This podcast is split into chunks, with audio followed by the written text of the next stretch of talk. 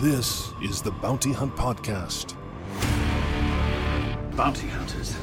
We don't need that scum. A Utini Patreon exclusive featuring Star Wars news and discussion beyond the expanded universe. I have never met a Mandalorian. The Mandalorian. And now it's time to collect those credits. As you will. Bounty hunting is a complicated profession.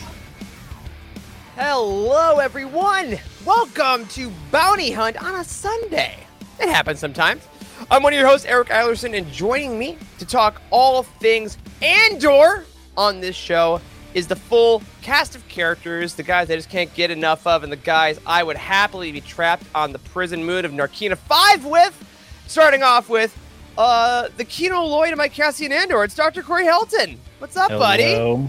Hello. Good, man. Good. Uh, happy to be here on this Sunday to uh, talk about this very dark episode of Andor. For real, I'm I'm drinking an iced coffee, which I'm realizing isn't great because it's gonna get my heart going, and I'm already tense just thinking about what happened this week. Um, but Yeah, very sure. excited to dive in it with you as always. Um, but of course, we could not dive in properly. Actually, we could. We've done it many times before, but we don't have to this week. Dr. Charles Hankel returns to Bounty Hunt. Hey, buddy. Hey, hey guys, I'm back. I've I've had some busy weekends and uh and then I got COVID and so that's why I'm here today. I literally can't be around anyone else except for you guys. So here I am. Oh, you're so nice. I, I appreciate that. Uh, that when you when you're when you're at your lowest, when you're at your most ill, you think of us. Um. If you only had a good doctor like Doctor Gorst, who we'll talk about during this episode. But I will say the man who is sacrificing the most to be here, who has put his body on the line after a night of historic revelry, is the World Series champion himself, Wes Jenkins. Welcome everybody to the to the world champion Houston Astros. Long live the Astros for the next year. I'm gonna be talking about it for another 364 days until we win it again in 2023. So if you are a fan, I know none of you are. There's probably a fraction of you that are cheering along with me, but I am super excited and my voice hurts and I have a massive headache today. But I did Sound watch like the you have episode. COVID. Yeah, I know. right? That sounds familiar to me, Wes. I know. Uh, Wes, you were literally like, there are dozens of us. Dozens Yes. of us. Are you the are you the MLB equivalent of the Empire? Is that what just happened? Did the Empire just win 100%. the World Series? Oh yeah. No, Wes, you literally have a poster that says Astros Empire, don't I was you? going to get it, isn't he? Yes, Yeah. he is. Look at that. Yeah, There he yeah, was. there it is. Look at that. Astros Empire. That is so funny. Oh, Uh, man. If the this show. Astros ran a prison, no one would get out either. Absolutely not. Well, congrats, Wes, and to all the Astros fans out there. As a Cowboys fan, I'm glad you beat Philadelphia in the sporting event. So I appreciate that. Um, accept it. And you know what? Here's the thing: win or lose, they still had to grease their light poles so no one would burn the city down. So well done, Astros and West. Thanks for being here, buddy. To everyone else, whether you watch the World Series or not, we are glad you're here to watch Bounty Hunt. If this is your first episode, this is where we recap the latest episode of Star Wars television. We talk about things we loved about it and really just how uncomfortable we were the whole time. That's kind of what it's been with the Andor episodes. So, without further ado, we are going to do a full spoiler filled recap on episode nine. Nobody's listening. I think that's how you got to say it. Uh, that's for the full effect. Uh, but here we go. Here's what happened in this week's episode of Andor. We begin with the torture of Bix by Dr. Gorst. The man relishes in the use of a sonic torture device created by the dying children of Dizon Fray. Disney Channel. Um, it is disturbing beyond measure, and Dedra eventually gets all the information that she needs from Bix. Back on Narkina 5, we discover that Cassian has, in fact, been planning an escape. He notices that the lift is not energized, and he's trying to cut through a pipe like Shawshank Redemption, and he keeps asking how many guards are, e- are on each floor. However, Umloff, the older gentleman, seems to be going in and out of lucidity as the shifts go on, and everyone finds out something is wrong on level two. Meanwhile, Mon Mothma finishes another passionate speech in the Senate before being informed that her cousin has arrived at her home. Her cousin, Vel. The two check in on the progress of the rebellion as Leida tries on a gift from her aunt, completely unaware because she doesn't care about anyone but herself. That's your father and you, Leida. We're disappointed. On Narkina 5, the problem in the prison is revealed. An entire level was fried. Over 100 people are dead, but they don't know why. Umlauf continues to falter, and Cassian continues to talk of escape. And when he's warned by Kino to shut his mouth, he continues to repeat over and over nobody is listening. The Empire does not care about them.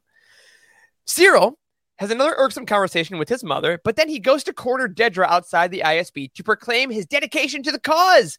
And maybe her? It's a love thing? I don't know. She rebuffs his advance in every way, but the tension is unmistakable. Meanwhile, Tay and Mon discuss a new problem involving Mon Mothma's funds, and the only solution is a Chandrillan banker or thug named Davo Skulden. Great Star Wars name. Mon Mothma is furious, but understands the necessity for his help. Back in the prison, Umlauf takes a turn for the worse and collapses. Kino and Cassian call for a medic, but the medic can't do anything. Umlauf has had a massive stroke, and they make his passing as painless as possible. The medic also reveals the reason for the deaths on two. A man was released on four and turned up on level two the next day. And when they all the prisoners found out about it, they killed everyone. Kino and Cassian realize this means that no one is actually ever getting out of the prison, and Kino's face fills with rage. Cassian asks one more time how many guards are on each level. Never more than 12. All right, fellas. Okay, so um, horrible. No one's getting out alive. Let's talk a bit about this. Um, yeah, this episode. Let's just go very general to start off. Um, Charles, you have COVID, but you're back. We haven't heard about you in a while. I'm gonna start with you, man. Uh, what what did this episode do for you? Oh, I like this episode. I mean, I've liked all the episodes just briefly, uh, the for the ones that I've missed or the bounty hunt episodes that I've missed, but I'm digging the whole prison thing, and I'm super excited for a prison break now. Mm-hmm. Uh, I've loved Andy Serkis's performance. That Mm. was a big surprise. And I really love just this little weird, like, prison culture that they've created with like the hand Yeah. signs between Mhm, the tubes mhm, and the on program and Yeah. how you're literally they they keep you basically from teaming up against them because they pit you against each other inherently every single day. I mean, Mhm. it's just it's really well thought out, really well done, and uh, I'm I'm excited to see them break out. yeah. If they do, no, yeah, abs- absolutely. uh, it's harrowing. Uh, Corey, what about you, dude? How's this one? Yeah, uh, this was like like the most tense episode of Star Wars television that we've ever gotten. I think like I was very very sweaty by the end of it. I, that's that's my metric apparently. Is, uh, this is a sweaty the show, for you, yeah. the show makes me really sweaty, man, for some reason. it's Yeah. disgusting. Uh, yeah, so like uh, I don't know, man. The tension was just it's building and building and building, and like it just feels like it's just getting hotter and hotter. The the moment where the two prisoner groups were side by side, and uh, Andy Serkis's character was like like slowly losing it. Of just like trying to keep everybody in order and also trying to keep himself together at the same time was just really tense and scary and um, I'm digging it. There's just a lot of uh, a lot of stuff to love about this. And Charles is right. This prison culture that they've created just in a matter of a couple episodes is really impressive. Like it Mhm. feels very immersive. It feels like the the stakes are very very high. Um, there's lots of small character stories that get like built up to that. I feel like has has been done a lot better in this show than it has been in other Star Wars live action shows. Like uh, like the old man, like kind of slowly succumbing to you know the torture of being in this system and having a massive Yeah. stroke and uh, also that's like maybe some of the first like real medicine that's been actually named Yeah. in Star Wars. Was Yeah. pretty that cool. track medically Um, for you guys? Like watch like someone that yeah. had a stroke as he Uh-huh. kind of lost lucidity and kind of kind of declined. That is that kind of what it would look like? yeah. Yeah, it looks. Yeah. yeah, maybe so. Um, like maybe if he had like a, a bit of a blocked artery that was slowly getting worse and worse and worse until he finally did have just like the final event or whatever. The stress kind of made that kind of push him over the edge. Then sure, Mm. yeah, that kind of tracks to some degree. Um, That's my favorite And they uh, named Star it. Droid actually is R2 Re. Um, that's uh R2 Re. the- R R2 Oh, R- Re? R2. Okay. I see. I see what you did there. not That's how they would spell it. That's how they would spell it yeah. in uh in the in a book. my That's a God, weird they pet weird pet peeve of mine, dude. I really hate when they spell out droid names in books. Me That's too. like the that's like the thing now. They didn't used to always do it in Legends. It was like sometimes they would, No. sometimes they didn't. No, Like it's always 3PO? spelled out. Does in 3PO? Canon. Yeah. Yes, they- T H R E E. If he's in a book, yeah. But Yeah. now, but now all of the droid names they P-E-O-H? try. Yeah, No, but that. now they try to make them all human names, like sound like human names. You I know. what I mean? Like Yeah. like Lola, for instance. Mm. Uh-huh. Well, uh, yeah. yeah. Yeah. But Anyway, yeah, hella tense, hella sweaty, medical accuracy. Uh, world champion Wes, how'd you feel about this one, man? I loved this episode just because I love the anticipation. I don't love the payoff. So like that we uh, we had a little bit of that last episode, but this one, like at the very end, I would like my last note on here. I was just like, "Who's pumped? Who's pumped more than I am from yesterday?" But holy, sh- he just goes, "Never more than 12 and d- just looks straight as he asked him that question. And I was like, man, Andy Serkis is going to give it to him next episode. I can't wait to see it. So I don't know that um we're gonna it's gonna be a payoff like we want, but it's there now. And this episode did a great job of showing it. And it also showed a little bit behind the scenes of uh of, of the Senate again with Mon Mothma and her like yeah. uh-huh. almost questioning her motives about what she's even doing. And I was Yeah. like, whoa. Am I working So- with gangsters, whatever it is? You know? Yeah. Speaking of the end of the episode, I was not really keeping track. It felt like a fast episode. I didn't realize how far along I was. And I've been isolating in the guest bedroom and I was watching this episode and I was on that scene, on the very last scene, but I didn't know it was the last one. And I heard Nicole get home. And so I, he said never more than 12. And I paused it and I was like so excited. I was like, what's, what are they about to do? And then I call, I was talking to Nicole on the phone and then I got back and I hit play and it cut to black like immediately. And I was like, what? oh my god. Yeah, I think like let's uh, I want, let's just go. Let's just talk right about Kino Loy. He was my second point, but let's just jump into him because I think last episode we talked a lot about like who is this guy? Is he just like a lapdog of the empire? Oh, it sucks like seeing how you know they use rebels against each other. That's how fascism rises. This episode, it's like he kept asking like you know how many shifts you got left, and Umlauf he's like he's only got forty shifts left. He's so close. He still I think I realize now believed everyone was gonna get out. But then it's when he, the second he realizes that once your sentence is over, they're just throwing you somewhere else so that someone else can start over. And it made me realize, oh my God, the signing, they've been figuring this out for months, maybe years. And then Kino Loy realizes he has now been been turned into a lapdog. And then, like you said, Wes, that final moment. He's like, mm. how one, how many guards is he gonna murder? And two, like, is this one of like the I, I- I guess I'm just blown away by this show having some of the best background character performances. Like Stellan Skarsgård is Luthen, Andy Serkis is Kino Loy. Like these guys have so much going on. But what did you guys think specifically about Kino this episode versus last episode where we met him? How is his Well, evolution here? he's been counting down the days and from the beginning since we saw him he's like i only have it was like 360 days or something left i Mhm. forgot what it was Yeah. but he's counting down the days and he that's like in the back of his mind always i'm getting out of here in 359 days i'm Yeah. getting out of here in 358 days he just keeps cutting it Yeah. down And Melshi's like, don't count. And he's like, shut up. No, you're wrong. So once he figures out, hold on a second. Once I get clocked down to zero, I go to a different floor and like completely like reset my schedule. I would lose my freaking mind. And Yeah. I hope that's what he does in episode 10. Like that's all anybody's doing, right? In the prison is counting down their days. Yeah. And then they're the only ones that know, except, you know, the information gets out. But Right. essentially, they're the only ones that know that they get put back into the system. Mhm. Yeah. It seems like a new development too. I like, Yeah, yeah. It's not my understanding that that's been happening like the whole time. Yeah, Um, it 'cause seems like a not like anymore kind of spread. situation. After Yeah, the, the like act was passed, whatever the, the Yeah, uh, it they said it a bunch of times, but I don't remember what it's called. The one that like doubled everyone's sentence or whatever. yeah, yeah, yeah. But I, I thought it was really interesting because there were a lot of very specific moments with Kino. Right, he's always been like kind of uh, a hard guy, like always, you know, Mhm. pushing all his all of the guys in his workroom and stuff, and in his unit. Um, and I, I really liked when he got real pissed off about the signing, and he was like, "You don't, you don't even know what they're saying. Like, how long does it take for I word know. to even get up here? Like, that was such an emotionally Yeah. charged scene, and then like to to counteract that, like the tube filled with guys, everyone's chatting, freaking out, like losing their mind, and then to jump forward to that quiet moment, and it's just him, Cassian, and Olaf, and Mhm. The change in his mindset and like the juxtaposition of those two scenes, I thought was really, really beautiful. Yeah. And Yeah, also when he it says was. no more than 12, like the, the line of the episode, that means he is he at one point was counting. Yeah. Like Mhm. he at one point was Yeah. planning a prison break He's potentially. and He that and knows. he has remembered that this whole time and never used it. Yeah. Yeah, I was. I'm a really big fan of that that stuff, and like all the details that have slowly been coming together. Also, my theory was confirmed this episode too about the the elevator not being electrified. Yes, Uh, great, remember, 'cause great pickup Andor- on that last yes. week. Andor yeah. pointed he pointed that out um, Yeah, and stuff. true.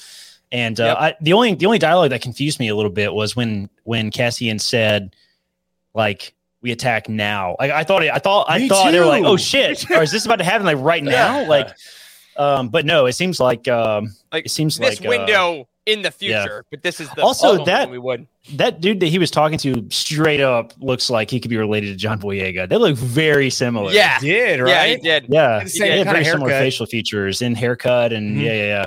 Yeah. Did they did they just do some stuff off screen or did I miss something? Because I was I was um, kind of surprised when he went to the bathroom and like knocked out the plate and was like filing at whatever in the wall and then Uh-huh. started talking to that guy. Like I didn't Mhm. I didn't remember them really establishing Nope. any kind of connection or I didn't know what he No. was doing in the bathroom. didn't. Maybe we're Yeah. not supposed to know. I think that's been Yeah. like during the 30 shifts last episode. I, I think we're now meant to assume that's that's what he's been doing. Yeah. over also, apparently, Cassian is willing to loudly discuss like uh breaking out openly, Absolutely. like in their Yeah. in Oh, their yeah. private because he's like they don't give a they don't give a shit about us. Nobody's they're not listening. to us. We can And talk all not. we want to because they don't Said- care. They just replace us. Yeah. Yeah, love he said the labor was cheaper than droids. And I was Yeah, like, uh-huh. whoa, man, that's such a God. that's such a like definition of slavery for like the Yeah. empire, like that Mhm. puts Yeah. them in that position. That's incredible. One and, it, and it's also like that's industrial revolution, right? When like Mm-hmm. especially like you you see those things when they were using like children and everybody to like do this factory work because when the machines were just started being made, it was so expensive Yeah. to buy these machines, so they would just use people. And it's like again, all the all, this show is the most realistic space show, you know, yeah, that Yeah. we've ever seen. And and and I guess I want to ask you guys as far as the the idea of the prison goes, the double sentencing, the the dehumanization of them, and like of Bix. Like, whenever we're talking about Dr. Gorst here in a, in a little bit, wanting wanting to hang people just as a statement. Like, is this the most evil we have ever seen Yeah. the Empire? Yeah, it's a great question. Probably. Um, and I I think it's the most visceral evil that we've ever seen. Like, thank you. I love that. Yeah. Yeah, I mean, like it's it's different. It's one thing just to talk about the atrocities of the empire, but it sort of takes away the weight. Like the Yeah. fact that you know uh, we saw the first. A good, a good think, a good uh, kind of analogy about this is like think about like the first order, um, and even Mhm. the empire, the way they destroyed entire planets. Right, like Yeah. we saw a number of planets destroyed in the sequel trilogy, but it, they didn't feel like particularly. Yeah. I don't know, huge or scary It's, or an, like it's an idea of, of uh, something. genocide. Yeah, yeah, it's a, it's it's you can see Yes. genocide taking place, but you don't actually see what it's like on the Yeah. human level. And we're we we're getting that in the show because it's you know, and that is the that is the beauty of television. This is why we are in the golden age of Star Wars st- storytelling right now. I think is because we have this long form ability to. Um, you know, talk about in experience like the evil, like oh, uh, uh, Obi Wan Kenobi. This excellent quote right Yeah. here that he is comment. He said, "Torturing someone with the cries of dying children is one of the, if not the most creepy things I've ever seen them do."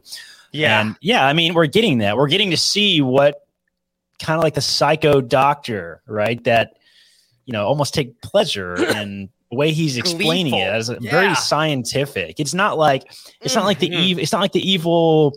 You know the alien guy that, that created the blue shadow virus from Clone Wars, who's like, Oh, "Mm, yeah, yeah. He's not. It's not like that. He's just like No. very scientific. Of like, He's this just really actually very fascinating. Yeah. How you know yeah. uh, we actually found out that children has the most profound effect. So you know you're gonna get to experience that. It's just like what the hell, dude? It's Mhm. dark and he's creepy. telling it, and, yeah, with no remorse and like absolutely no. It sounds like he has like no conscience when he's telling this. It's it's all Right. informative. Like it's gonna Yeah. be a good experience when you put this headset on your head. Yeah. But that was that was terrifying. Yeah, That really it makes you. It makes it, it reminded me of like what you we hear, and I know Corey, you would especially know a lot about this. Is like the like the Nazi scientists from World War II as they were coming up with like different gases and different ways to like do mass murder. Like there was so many resources put into the creation of these horrific wartime devices. Mm.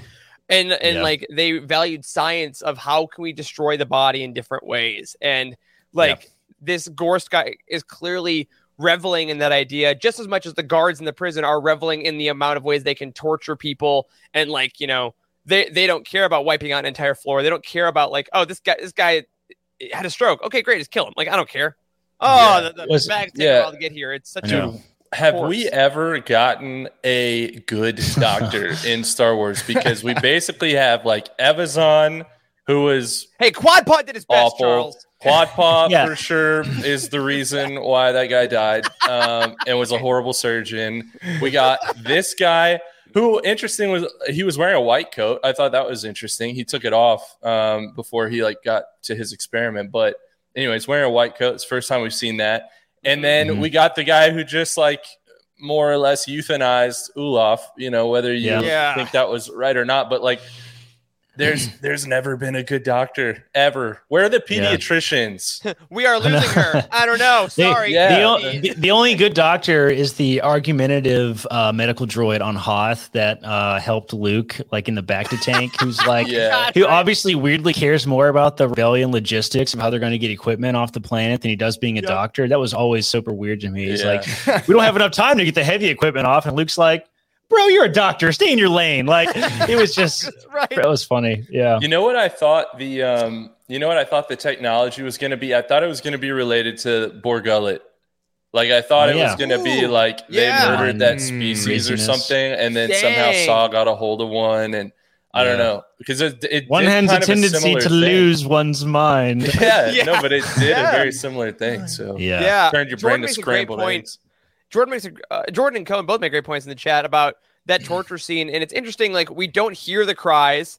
We saw the effect that it has, which I also think is is is kind of key because if they had played it, then us as audience would have listened to dying children. And I think there is a there is a divide. We're like, okay, that's a bit too far, but seeing the effect on her is so key. But Jordan makes a great point that we have also seen torture in Star Wars before, like the torture droid from A New Hope, um, that becomes a therapy droid in Alphabet Squadron. Like torture isn't something we necessarily shy away from. We got Han going on the rack in in uh in Jedi or no in Empire, Empire, yeah, in Empire. Empire.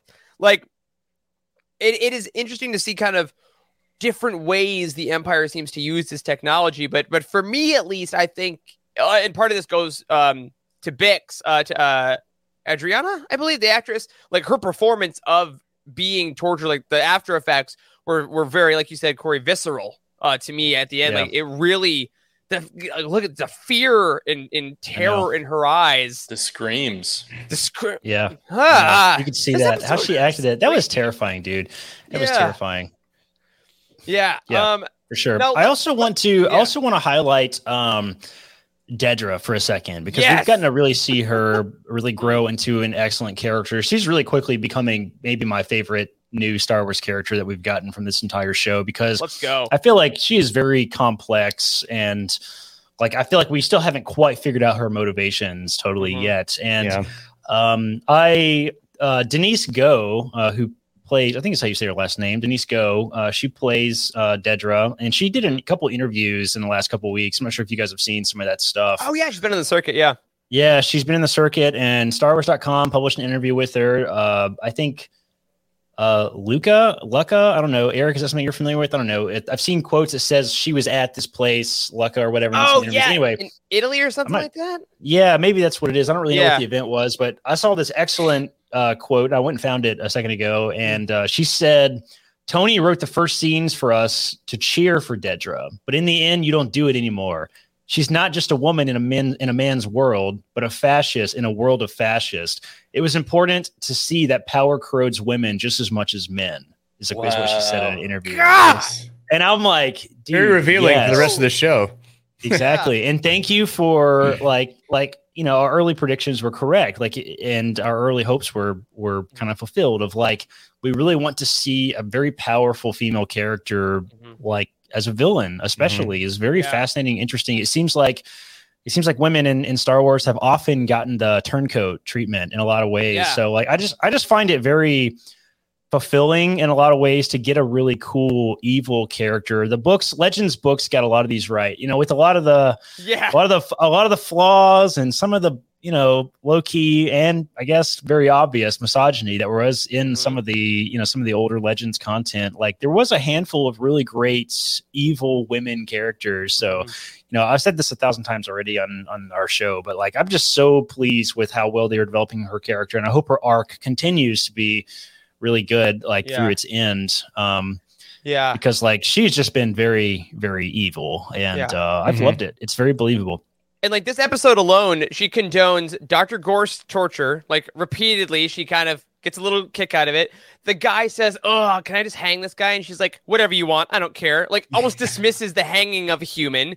Um, she basically threatens, but almost makes out with Syril. It's a whole we'll hit that, it's a whole thing. But she's like, Listen, I will knife you. And he's like, I'm kind of into it. But she's like all about that like that power that power structure she talks about uh we didn't even hit the the pilot they're gonna kill and frame so the rebellion can find his oh body yeah, and shit yeah, like that was she yeah. that was she signs off details. on a lot of tortures and deaths in this one Uh-huh. episode and she's just like i'm in it now i'm in charge and people are gonna suffer because of me and it's all for order ba ba ba thank you mini tarkin my assistant like yeah this Yes. scene Yeah. they are very close with their mouths i'm just saying Yeah, I would love to. Uh, I would love to talk about this a little bit too, Let's because uh, I feel I, nauseous. you know, I know, dude.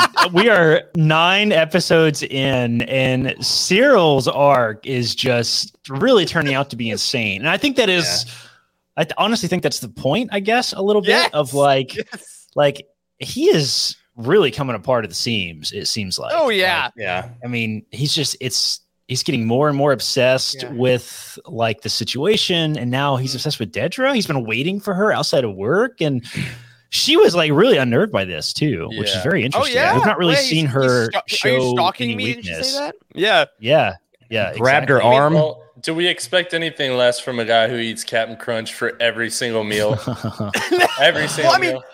Also, the guy clearly is like, "Oh, you're a- you're a strong woman in power." You think he's got some mommy issues, guys? Looking at No, Syril, you know what I mean? Like, This- okay, picture oh, perfect. uh, go Nobi's comment here. I can't wait till Syril brings home Dedra to meet his mom. Oh, I'm still not. I'm still not convinced that. Uh, I'm still not convinced that that there's not going to be a scene that his mom gets carted away because they are really starting to show a lot of Yeah. conflict between them, which is very weird. And The- she's also a little crazy. I think we're supposed to understand that. Oh, like, she's Yeah. definitely crazy. But Oh, yeah. he's That, getting like- serial killer vibes now. He is, Like, yeah. Oh, yeah. as I, when he said like you've been in my secret box, I have ways of knowing, or so, I was getting like chills. I was like, I don't, I don't like like, what this. what I animal know. parts are in that box? secret Yeah, really. What's I forgot happened to your about that dialogue. hamster, dude. Private box or secret box or whatever he called it. But Yeah, Yes, I wrote down have that ways of it- knowing. it Yeah. seems like he's flirting with like the far spectrum of whatever the empire is, Yeah. whether it be extremism or something. Yes. But he, Yes. it's like he is he's slowly like if the empire is going to push people to do like into slavery and make these things, he wants to kill everybody as they're done making the things, right? So he's trying to be over the top of what the empire is. Like just Yeah. from what I'm seeing, who waits outside? He's probably been out there for weeks. Just like, uh, not today, I guess. I'll go, Yep. you know, Yeah. Nope. He's probably trying different entrances until he figured out which one she uses. His tie Yeah. was super weird too, by the way. Did y'all notice It's a, that? yeah, Yeah, it, it comes, comes out, of the shirt. or Yeah. something. I Yeah, Yeah, like he's like, either. I've always, he's like, I've waited for you. You can smack me if you want. Do you want to shoot me? Great, just do it in the knee, and then I'll limp to you. Like he's got some really Yeah. weird it's vibes. it's They did Yeah. a good He's job to show how out of place he looked when he was like Yeah. going back and forth, like waiting for him. Like he Uh-huh. looked Yeah. out Yeah. of place. Yeah, he does look very out of place. Yeah. I, I still have no idea what is going to happen. I, I like, I mean, I, I guess maybe maybe Dedra could like sort of sacrifice him in a known suicide mission that she's sort of in on and the viewer sort of in on. We get to see it. Like maybe she Yeah. manipulates his obsession somehow. But yeah, other than that, I really don't know what the hell is going to happen with Syril, a character who we thought was going to be like one of the main characters. I guess he is in a lot of Oh, ways, yeah, he's, but he's like still going. it is taking. They are really taking their time developing him. I, which Yeah. is I why, feel like he's gonna do something like that even Dedra thinks is too far in an effort to like Yeah. impress Yes. her and like Yes. try to Yeah, get I in did with this her. for and- you, and she's yeah, like, and she's gonna be like, "Yo, you're insane." yeah, like that's a good that's a good one. Actually. Yeah. yeah. He's like, I, I put the screams of the dying children on an MP3 and then I leaked it into the net.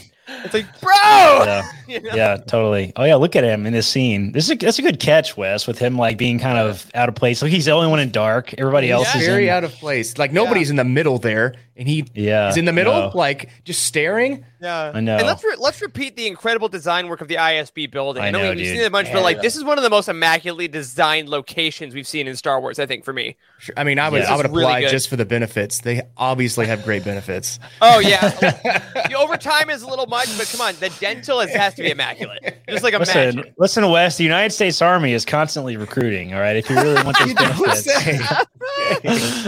All right, let's. Uh, I want. I want to go to another uh, uh, great character that we haven't discussed yet. That actually I've seen a lot of our notes are about them. So let's jump right into this scene. Uh, the Vel revelation.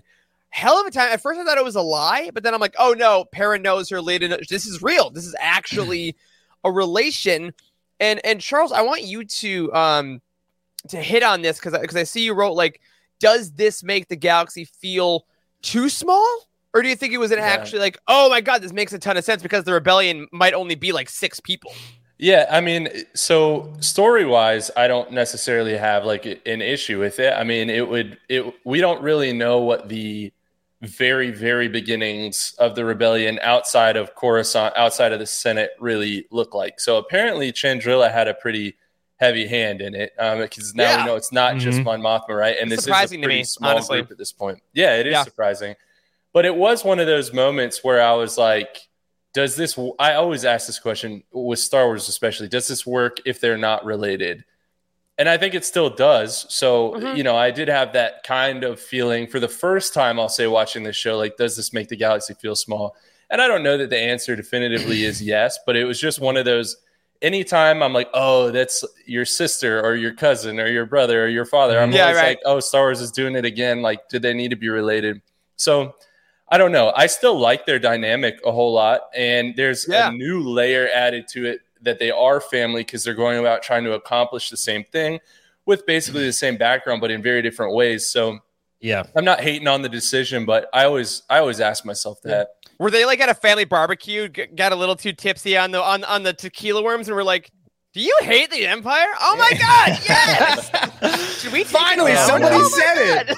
Yeah. I I am I'm actually sort of in the camp of like of like I think that it does really work. It doesn't actually do that for me. uh, Interestingly, Charles, it's kind of the opposite in a lot of ways because I think I think this show has done something creative with Mon Mothma that we've never seen in any storytelling before. Because she's always, which often happens with with storytelling, I feel like, is like when you have a a leader like in any sort of storytelling dynamic, they always that's just their story. They were the leader, right? And Mhm. Mon Mothma has never really been that like she's always been that character. I mean, in the original trilogy, she's this very solemn.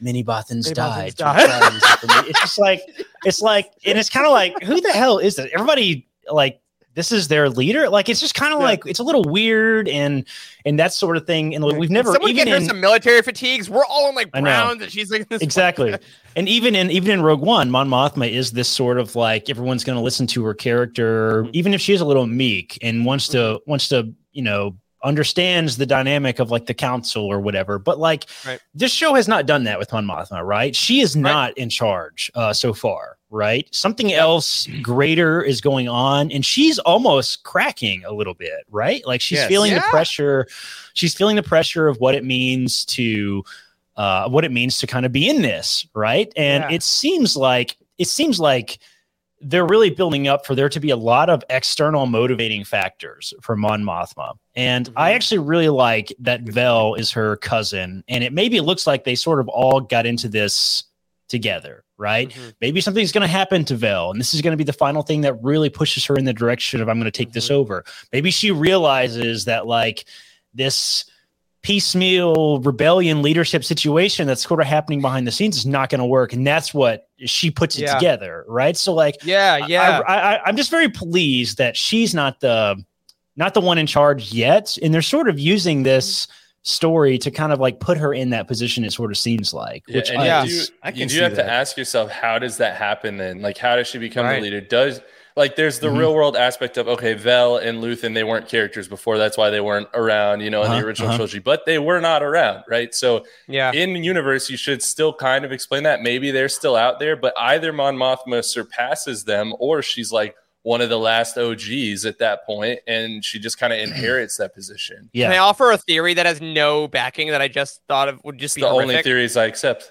Excellent. Um, what if Perrin rats out Vel?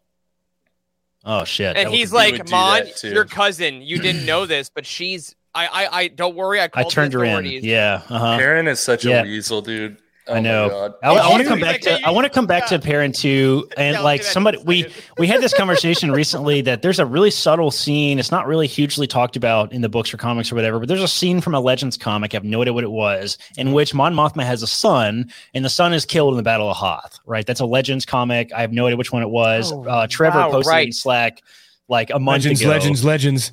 I know, I know. Say it three times, and someone will Nope. appear. It's Sunday, he's busy. uh, that's true. Yeah, you're actually. right. I know. Um, but like maybe this is going to be sort of the the throwback a little bit to legends of Yeah. like maybe Vel is supposed to be her son killed in the Battle of Hoth, right? That she's going to be a martyr in some ways. Like that, I think that's Mm. excellent storytelling and also excellent way to sort of nod the hat a little bit to the source source material uh, in some ways. but let's talk about Perrin and the daughter Yeah. because that story is you- continually being Yeah. Wes has a quote that I Wes take this over. This this quote just just blew me away when he said Yes, this. out I. I was dumbfounded because I've thought about this for myself, to be honest with you. But um, they're they are at Wes. they are at the kitchen table, and after uh, Vel comes to like greet, and she said, "Hey, I'm here," and all that. Perrin says, "Well, you need a widower at this point." Who's left of any value at your age as she's like looking for a husband or something? And I was just like, uh. you bastard. Like, what kind of thing is that to say to anybody to begin with? And he I says it know, so nonchalantly, like it should have been said. Like, of course, Yeah. this is the right thing to say. And everyone accepts that he said, like, no one chokes on their soup. You know what I mean? Like, Yeah. so that just tells you, like, this guy says this stuff all the time. Well, and, Mon, and Mon also gives the great look. There, has been a great meme going around Twitter every once in a while of like the like you don't know she's gay. Of like looking like Perrin. like, like you need a husband. Uh huh. Yup. Sure. And it's like you you idiot. Like yeah, that's that Yeah, was that- that, was that was brutal, Oh. man. And they are really making him out to be a scumbag. And I think sure. you're right. I think, Yeah. I think that's a great theory that like we're meant to understand that like Perrin is not a good guy in a lot of ways. That's a great theory that he's gonna be the one to turn maybe turn her in or figure it out or something. And I don't know. I hope they kill his ass. That's that's all I can say. Like if something bad has to happen, like this guy Or sucks, man. piggybacking on your theory, is it uh what's the what's the daughter's name? Is it the Leida. daughter Leida. who Leida. actually s- like mm. like releases that info? Because she's very much on the side of Perrin. Oh, yeah. You know? She's just well, dad lets me wear whatever I want. Yeah. Yeah. Or maybe if it's not Vel, is it Tay? Because they have done a lot of Mm. introducing Mm. him into the equation, and Leida's Right. talked to him a few Yeah. times, and Perrin Well, and he- has made comments. Well, it's interesting because Tay does seem to be almost a step ahead because we know, we know historically the rebellion does end up working with like thieves and smugglers and gang. Like they they absolutely bring those people into the fold. Uh, we seem to mention it a lot on the show, but the AC Crispin Han Solo trilogy, like we Mhm. learn a lot about how those guys get brought into the fold of rebellion and things, and it does seem like. Tay is starting to go there with this uh with this Davo guy. Like that, Yeah. I got the Mhm. vibe that he is like a mob boss. Like she's like he's Yeah. a thug. Yeah. It's like, yeah, but he's got a lot of money. You know what I Mhm. mean? It's And like power. Do you guys Yeah. yeah. What do you guys think about that? Like is this I am- first I step am- of going going that way? I don't I don't I don't really see this as as that necessarily. I Mhm. I see this as something that I really had no idea we were going to get in this show, which is the other side of politics, which is Mhm. heavy in the books and we get to see this. There are lots of like kind of big powerful gangster smuggler characters like the. Jabba and like uh uh who's the guy that uh I keep talking about um what am I trying to say? Aunt, uh, the, uh, uh, Corran Horn marries his daughter. What's her name again? What's his Uh, name? Again? um, Anyway, he's Oh, like uh, Booster yeah. Tarek. Booster Terrik. Yeah, okay. is. So they're like, but they're like involved in kind of politics in some ways, right? Because it's like the underground people that are not supposed to have power, but they do. So like this political Hmm. intrigue show, which is all about empire and the senate and secrets also has this sort of other side that we've really never seen that is actually kind of involved in the politics stuff which is sort of Yeah. the seedy underworld type of characters And So, there like, was a canon mention of Booster Terrik's ship, wasn't in like a Yeah, couple there was, of books uh-huh. ago. Yeah, so yeah, they could yeah, be right. working on that. Yeah. Exactly, exactly. So to see this sort of come together of bringing in like the the mob boss type of character into the political like scene is actually really awesome to me Yeah. because like like we've never seen that before. Um, yeah, I'm very much like fan. like Kingpin in Marvel as well. Like they Uh-huh. like they've Yeah. done that for years. Of like that's how they get their power and keep it. Like it's so funny that George Lucas brought in Jabba as this slug monster that eventually died, but actually he ended up being one of the most like brilliant tactical like mobster politicians like in the galaxy. you don't, you and don't then- feel that. Exactly. So having that be really, really tangible in this scene, I think was important. And Mhm. a- a- and, to go back real quick on um on Vel there, I, I think it's interesting to have all this going on in Mon's life all at once because we talk so much about her losing her family through all this. Like Perrin and Leida are, are sacrifices she may have to make, whether it's their deaths or whether it's just they leave her ideologically. So having Vel here, I think, is interesting because it is also giving her a way out to like keep some family. She's like she's not losing everyone she loves for rebellion. She actually does have a, a confidant. So I wonder if like with Tay and with Vel, like is she going to be able to hold on to these folks, or is everyone just going to slip away as Yeah. more horrible things start to happen? Um, That's a great now- question. That's a great question. I I saw on one, one more small thing about the gangster thing Yeah, I yeah, wanted yeah. to bring in. Um, I saw a maybe a Reddit thread or something of like, is this show going to have a cameo? Like Mhm. besides Saw Gerrera, which you could maybe consider a cameo. He was on, he was on the ways. poster. That's fine. We we, we yeah, knew okay, that's fair.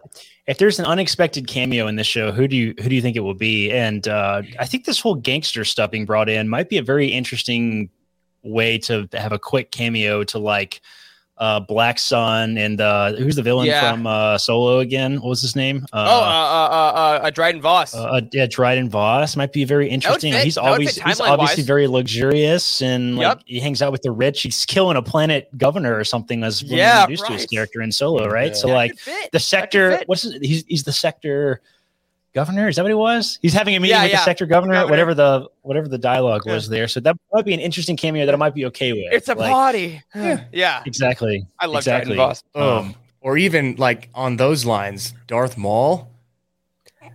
If he's That in would, be, that would be too That'd much. be a I stretch. I think that'd be too maybe a much. stretch but there is all this there is still to, that's a good point though that is kind of a, next to what i'm i'm kind of thinking wes is like like we have this live action gangster stuff that's really never been touched there's the comics going Yeah. on with uh crimson dawn or whatever Yep. and like Huge that stuff has been, right is, is Yeah. huge in the comics but like we've never seen it really heavily in live action or Mhm. or even animation honestly um so we, we have lots of adjacent stuff. So bringing it to live action would be a really fun, Yeah. interesting thing if they did it Mhm. right. If they make them Yeah, scary and cruel and huge, and yeah, this is the perfect show to do it with, too, in my opinion. Yeah. So because we've been talking about this is know. the most sweaty, tension, cruel show, and like if Yeah, we're actually uh-huh. going to get guys doing that, um, I think this. I think you're totally right, and and I want to also hit real quick on the the hilariously the title of this episode. Nobody's listening! Exclamation point! Like it's very key, and we talked earlier. It's very clear that that's happening, and I and someone on Twitter pointed this out. I don't remember who it was. A, a lot of people have seen it by now.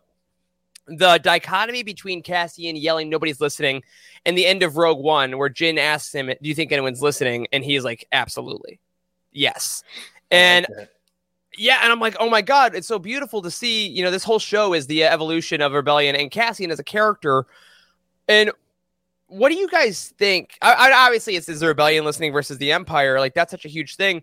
Did did that kind of hit you guys as a surprise of how little the Empire is caring and listening versus how intently the rebellion is listening? I mean, we have the the the Bix's you know communication device is all about listening and monitoring. The ISB is now starting to monitor. Like listening is is actually a weirdly continuous metaphor in this whole show, isn't it? it is. Mhm. Even in this shot right here that Wes has uh, Mm, picked yeah. up, because uh, um, what's his name's not listening? What's his name? Uh, Ke- Kino. Ke- no, not, Kino. Kino. Yeah, Kino's Yep. not listening, but Mel, she is listening to Mel, the conversation. Right. So like I love the there's so much layering in this show. I'm telling you, it's just it's there's more It's so filmography, I feel like, in this than in storytelling Yep. than since the original trilogy when Lucas's you know genius was all in the Yep. forefront. But like Yeah, I mean, I think uh, I think I, I buy that a lot actually, and it does it does fit the tone of the show a little bit of the the dialogue from the trailer of of you know they're so fat and satisfied you can walk right into their house. Yes. Like, Yeah. I, I think it that is ultimately the the undermining of the empire, right? Is Yep. they built this crazy super weapon and it was it was defeated with a exhaust port, right? Because some Yep. scientists that they tried to force into their system and then they forgot about because that's how arrogant they are. He built a flaw into the Death Star, right? So like I, I I love that. I think it fits perfectly. I think it fits perfectly, and I, I love that you can kind of see everybody coming to that realization, like throughout the show, especially with this Yeah. prison dynamic. That does create a very fascinating way for everyone to kind of come to the realization that the Empire doesn't give a shit like about Yeah. anybody or anything. Yeah. and yeah, And let's use that now. Like they, Mhm. you know, they assume that there's no way for these prisoners to communicate. So they so they turn to sign language. They assume there's no way for these people to do things. So like the rebellion keeps adapting and, and the people keep adapting. And I think that is how fascist regime fascist regimes, wow, are brought down. Is that whatever the people in power try to do, then the people being oppressed adapt. And the people being oppressed adapt. And you adapt and adapt and adapt until eventually you adapt to something that can then overpower your oppressors. Whereas the oppressors are so cocky and so confident that they, that they have beaten you down that they never have to change and they never have to adapt their te- their tendencies. And like, uh, If you look I mean, it back, wins in the end, but it's real hard until then. if you remember, like uh, I think it was last last episode of they did like an overhead shot of all the Empire uh, or the um, the workers that are in their cubicles, whatever they Yeah, are. yeah, yeah, There's yeah. like hundreds of them and hundreds and like a bunch of levels. You would think that somebody would be listening or monitoring this stuff, but they're not. So that it kind of it's kind of They don't dichotomy they played there. Like, of course don't they're care. listening, right? They have all these deaths here. What are they? What are they all doing? Like, they're not all Yeah. just No. like monitoring traffic from planet to planet, Yeah. right? They got to be doing something else. But yeah, But they are, but they're also they also are listening when they like when they're not ultra powerful and in control, right? Because they are Right. listening to the outpost on Ferrix, and that's how they caught Bix and yeah, uh, that they have mechanic the guy, ability right? to, and Yeah. so yeah, right. But they're so what arrogant. They're always for. looking. Yeah. They're always looking outside. They're never looking Mhm. internally, right into Yep. their own systems or to their own people. They're just so convinced that everybody is so afraid that you know fear will keep the systems in check, right? Yeah. Like, and it does a But, lot. uh, But like each each planet is almost like a little microcosm itself of the empire. Like even this prison is because Yeah. you know, we talked earlier about how um how even evil like the people in this prison are and how we're we're kind of seeing that firsthand the like small uh, uh heinous crimes I guess as opposed to you know planet killing but like Yeah. that's real. I mean, it makes me feel less bad about the Death Star thing because like it's making me realize the people that were part of this were were all pretty twisted in their little ways. Like I'm sure there's still some innocent people out there, but the Yeah. thing about the prison that interests me too is is you know they've done experiments right where they even this was like some psych experiment. Corey, you probably had to learn about this in med school or something where they they put like a bunch of students and there were people who were prisoners and people who Oh, were yeah. guards and they had to end that Stanford jump prison early. experiment. Yeah, Thank, thank, you, you. Corey. Yes. They had to like end it early because the people that were the guards were like getting really sadistic, even though so Uh-huh. like these it- Yep. everything they're doing is like so I I don't know, just based in the human psyche and how it can get twisted when you introduce things like this empire and this regime. And God, it's good. Absolute It power is. corrupts absolutely. That Mhm. that Yeah. is a universal truth. Yeah, I, and that's, I still don't think it can be it can be overstated that like Charles, we were alluding to earlier about a prison culture, like being the the storytelling lens by which we explain the evil of the empire is is maybe one of the most genius things I've seen, like in Star Yes. Wars. Like it was just like because that is what the empire is. It's a prison, right? Like, Yeah. and and we I get to you see- carry yours wherever you go. exactly exactly right so it's just like like us us being able to see cassian's realization of how evil the empire is and how you can't escape it Yeah. by through the prison system the way that this is being told is just utterly Yeah. genius man and like i also don't know how this is going to conclude either we have three episodes left right uh Yeah. and I mean, are is it going to be? Are we going to get a breakout and then two episodes? Is the breakout going to be the We're- we're- the hmm. final the next episode is the end of this arc. They have said, and then it's a two part finale. Okay. So this is the next episode will be the end of this. Well, also like the specifics, like you're absolutely right because we know that with a touch of a button, they can. Like, are they going to charge every floor on the prison at once? Like, then how do you, you know, if you have a lift, what do you do? Like, They're gonna need or- that guy from Oceans. They Oh my didn't ever God. touch the floor trying to get Yeah. to the wall. They need that guy. the little, the small Asian man that fit in the box that, That's that what could, the like, only- do acrobats the and stuff. He's like a circus guy or something, watch right? that. yeah, now. he was. But the only people that we know get out, right, are Cassian and Melshi. So do you That's guys think Kino gets out? no, Uh, that's a good I don't question. either. Mm, I don't think so. sacrifices himself. Well, no, Yeah, he, he does. Then he goes to Exegol and becomes Snoke, right? That's how that works. he Uh, gets fried Did- by the did you guys floor, see- turns into Snoke. Did y'all see someone actually asked Andy Serkis if they if he's related to if Kino and Snoke are related, like in an actual interview, and Andy Serkis was like, "No." Like, Oh, are like, you stupid? w- That's we fine. gotta be better than that, interviewers. Come on. Um, That's funny. but I do want to ask. So yeah, we got this next one. It'll be the break. I think it's gonna be terrible. But now I assume the last two episodes got to come back to Ferrix, just narratively. Like Cassian's coming back home. He he left. He went to prison. He's probably now going to realize Maarva was right. He's got to be part of this die. rebellion. I I think you're right. And also Bix now is fried and Yeah. gave up everything. Like, I mean, what Yeah. what does Cassian have back home right now? Brasso?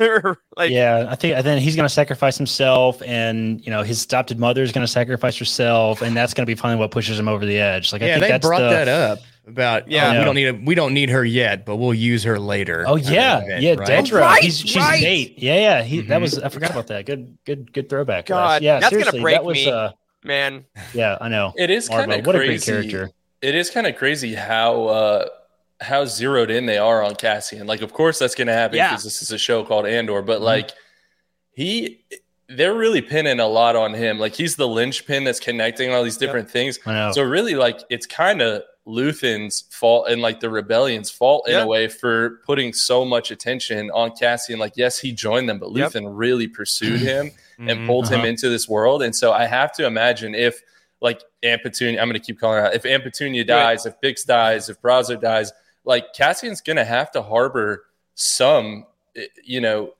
pretty awful feelings towards Luthen. I would Oh, think he in will punch particular. that man in the face. Yeah. Yeah. Absolutely.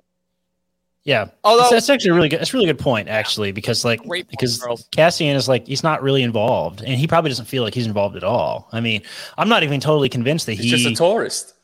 exactly. tourist. I don't, I'm not. I'm, I don't think that Cassian is even. He's even you know convinced yet. I don't think this is like this prison situation is not enough to convince him to join a rebellion. Even it's going to have to take the personal tragedy, I think, of losing Yeah. his friends to to finally stand up Yeah. for you know what's right and stuff, right? And I think Yeah. that is what's so fascinating is like Eh. like it's so interesting dynamic that Luthen's Luthen's involvement of Cassian like sort of forces his hand in a lot of ways. And and Yeah. that's that that's what highlights the true evil of the empire. Is like if you're in any way involved, they will kill everybody you know Yep. and not even shrug about it, right? And, and and the dark truth is that if they just did a little less, like if they just let people out when their sentences were done, they would not have a prison revolt. If they didn't Uh-huh. kill all these people, Cassian would have just gone on his way and not been part of the Death Star plans. Like, but that's the thing. Like that's about about the power about the Stanford prison experiment is that you can't not push farther. Like that is the point. Is that they can't Yeah. go as far. Um, which again, I don't know. I don't know if you guys saw this this week. Uh, Tony Gilroy did an interview with Collider, I believe, and uh, did mention next season. I think we assumed this, but we did confirm that we're going to Yavin.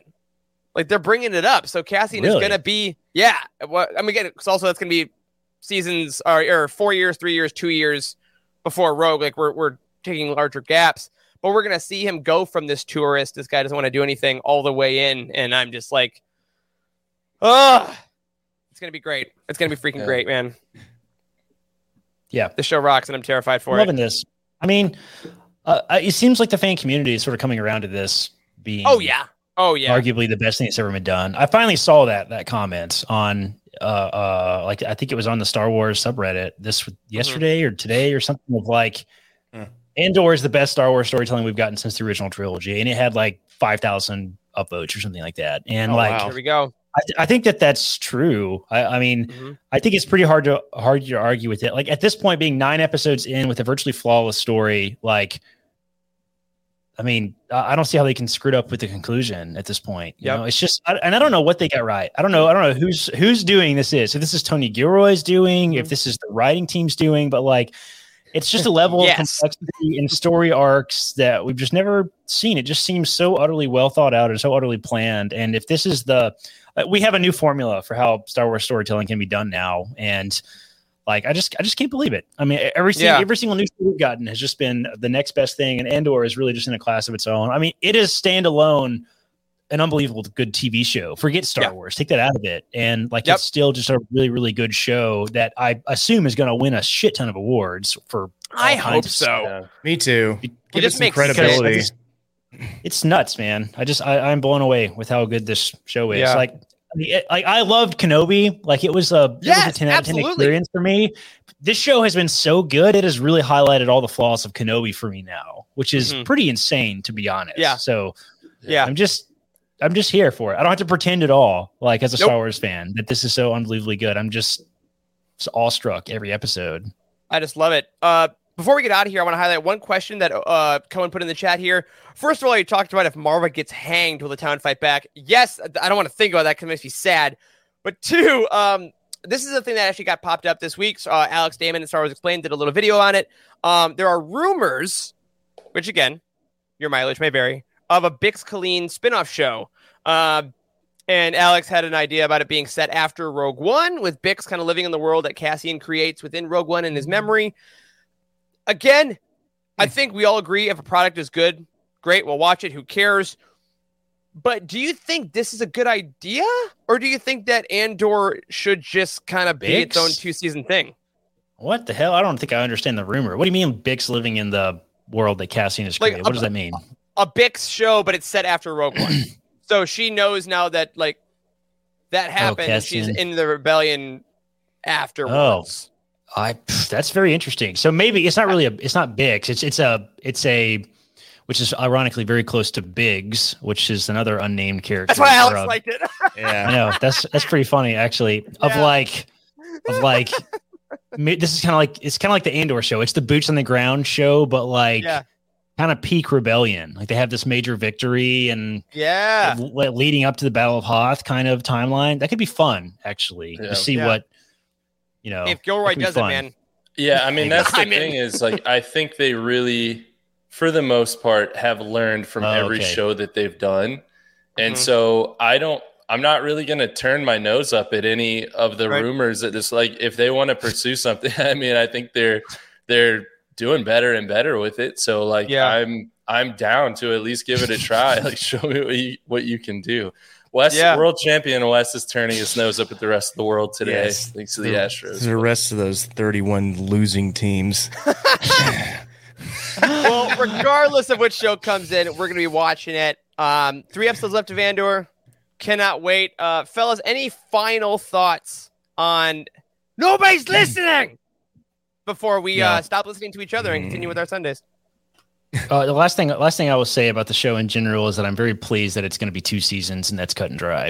Um, Yes. if there is some other Yes. kind of spin off of the show, fine. But like, I really like that we have a timeline. We know we're dealing with. It makes it, I don't know, weirdly easier to enjoy. I guess I don't know why that is. Like, we just know they have a a start and end. So I'm Yeah. very pleased. You don't have, you're not questioning this whole, like the whole story of like, oh, they're going to have a new season or is the season going to be cut?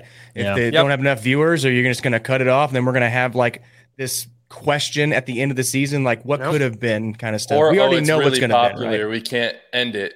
You know, we want to Yeah. keep trying to milk it for all it's worth. I know, Mhm. which is Tell weirdly how weirdly how the Mandalorian universe is starting to feel for me. Yeah. So. Like, Which again, I- I that could be its own thing. You know, it's like a sitcom versus a drama. Like, sure, Yeah. but own that. You know what I mean? I hope they just own that. I agree, Mhm. My my last thought that I just want to throw out there uh, is for our audio listeners who can't see the screen. The leader of the ISB, that guy who's super mean, he sleeps in jeans. Convince me otherwise. like Dang. 70s, like high rider, like Oh my God. bleach, bell bottom bleach jeans. Yeah. Wait, yeah. Yeah, you talking about that par- are like- Partagaz or are you Lauren? Partagas. No, it's Partagaz. Partagas. And they're like scratchy jeans too. Like they're not broken in. They're not comfortable. God. They're like a fresh pair out of the drawer every night. Oh god, and he doesn't sleep with a water glass next to his bed because he doesn't think he'll get thirsty, like a psycho. no offense if you don't. But hey, it's, it's, it's all written there. On that note, everyone, uh, my gosh, the show continues to be amazing, and you all continue to be amazing. And thank you all. There is a man himself for listening, for watching, for enjoying this week's episode of Bounty Hunt. Keep your eyes peeled for our next hunt. We'll be diving into episode nine. No, 10. Dang it. Oh my gosh, of Andor. A special thank you to Brian Dooley, Patrick Ortiz, Earl Q, Robert Thomas, and Carl Sander on our Jedi High Council, and Elizabeth Cloutier, Ashley Ingalls, and Sally and Chris Eilerson on our Alliance High Command. Go ahead tell us all your thoughts about Andor in our Discord and the Andor channel. Use those spoiler tags and follow us on Twitter at Living Force Pod and all of us individually at Eric Eilerson, at Corey M. Helton, at C. Hankel, and at Boss Wes. Until next time, never more than 12. And I'm going to go watch Red Zone. You've been listening to the Bounty Hunt Podcast. Yeah? Good. To learn more about other Utini Patreon exclusives, visit utini.com.